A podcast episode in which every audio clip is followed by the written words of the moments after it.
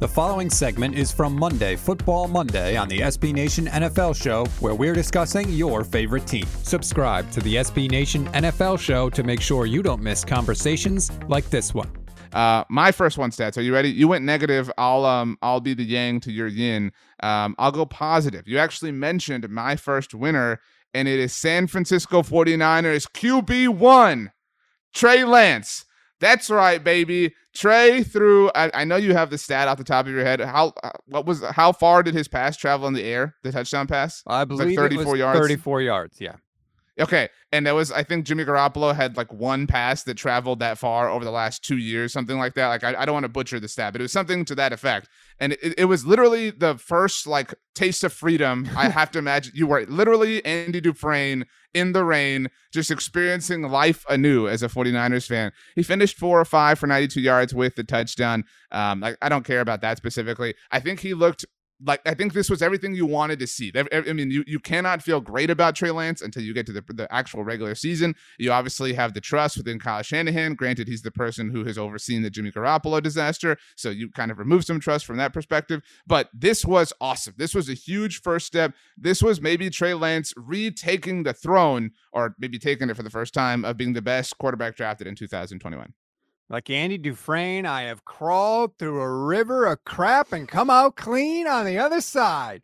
It was so just, it was like exhaling to see that deep pass, especially because it went to another, I went to a rookie in Danny Gray, which was nice to see too. Because the whole point of getting Danny Gray on the team is he's really fast and we're hoping that we can hit him on some deep plays. So that was nice to see. But it was just so much fun when Trey Lance drops back, I don't think, oh no, something bad's about to happen. I think, oh, oh no, something good's about to happen. And the other encouraging thing that I saw from Lance, one of the first plays of the game, he drops back to throw. He doesn't see it at the top of his drop.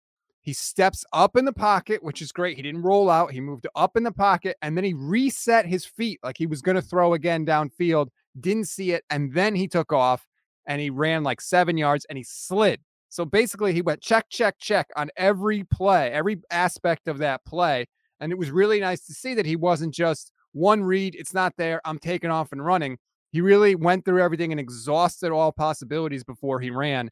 I think that's a good sign. I think that's exactly what Kyle Shanahan wants. And the fact that he slid and didn't take a hit was just a relief. I think it showed a lot of growth from year one to year two. I know we haven't um, done any sort of like divisional picks or thing. They're like playoff picks, and we'll definitely do that on the look ahead as we get closer to the regular season. We have a big look ahead announcement coming soon. I don't want to spoil it. We've been kind of you know tiny dancing around that subject as well. Uh, but um, you know, so we'll, we'll, reach a point where we do kind of like our, our picks for things like that, and I have to reevaluate what the way I think about the 49ers. And I like mm. I know that hmm. I don't well I don't think it's fair to be like this has been there all along because it hasn't. Like I, I think this is this was a bit of an unveiling, and I have to imagine as exhilarating and liberating as this was as a 49ers fan, it was probably also equally frustrating because it was probably like this dude's first like not first you know taste of action because obviously he played sparingly last year but it's like he clearly has the the like tools and components necessary to be a functional franchise quarterback in the NFL, and which is what you and I talked about last week on the look ahead. Like it kind of feels like the Niners just burned last year. Like you know, it was a successful season. You lose the NFC title game, whatever, but at what cost? Like at the cost of time, at the cost of a year of development uh, of Trey Lance, a year of his rookie contract, and so it's frustrating to feel like you could be a year past this moment, which was already exciting in and of itself when it comes to Trey Lance. So uh, it's kind of like a 99% winner with a 1% loser baked in. Um, you know what I mean? So just just kind of is what it is.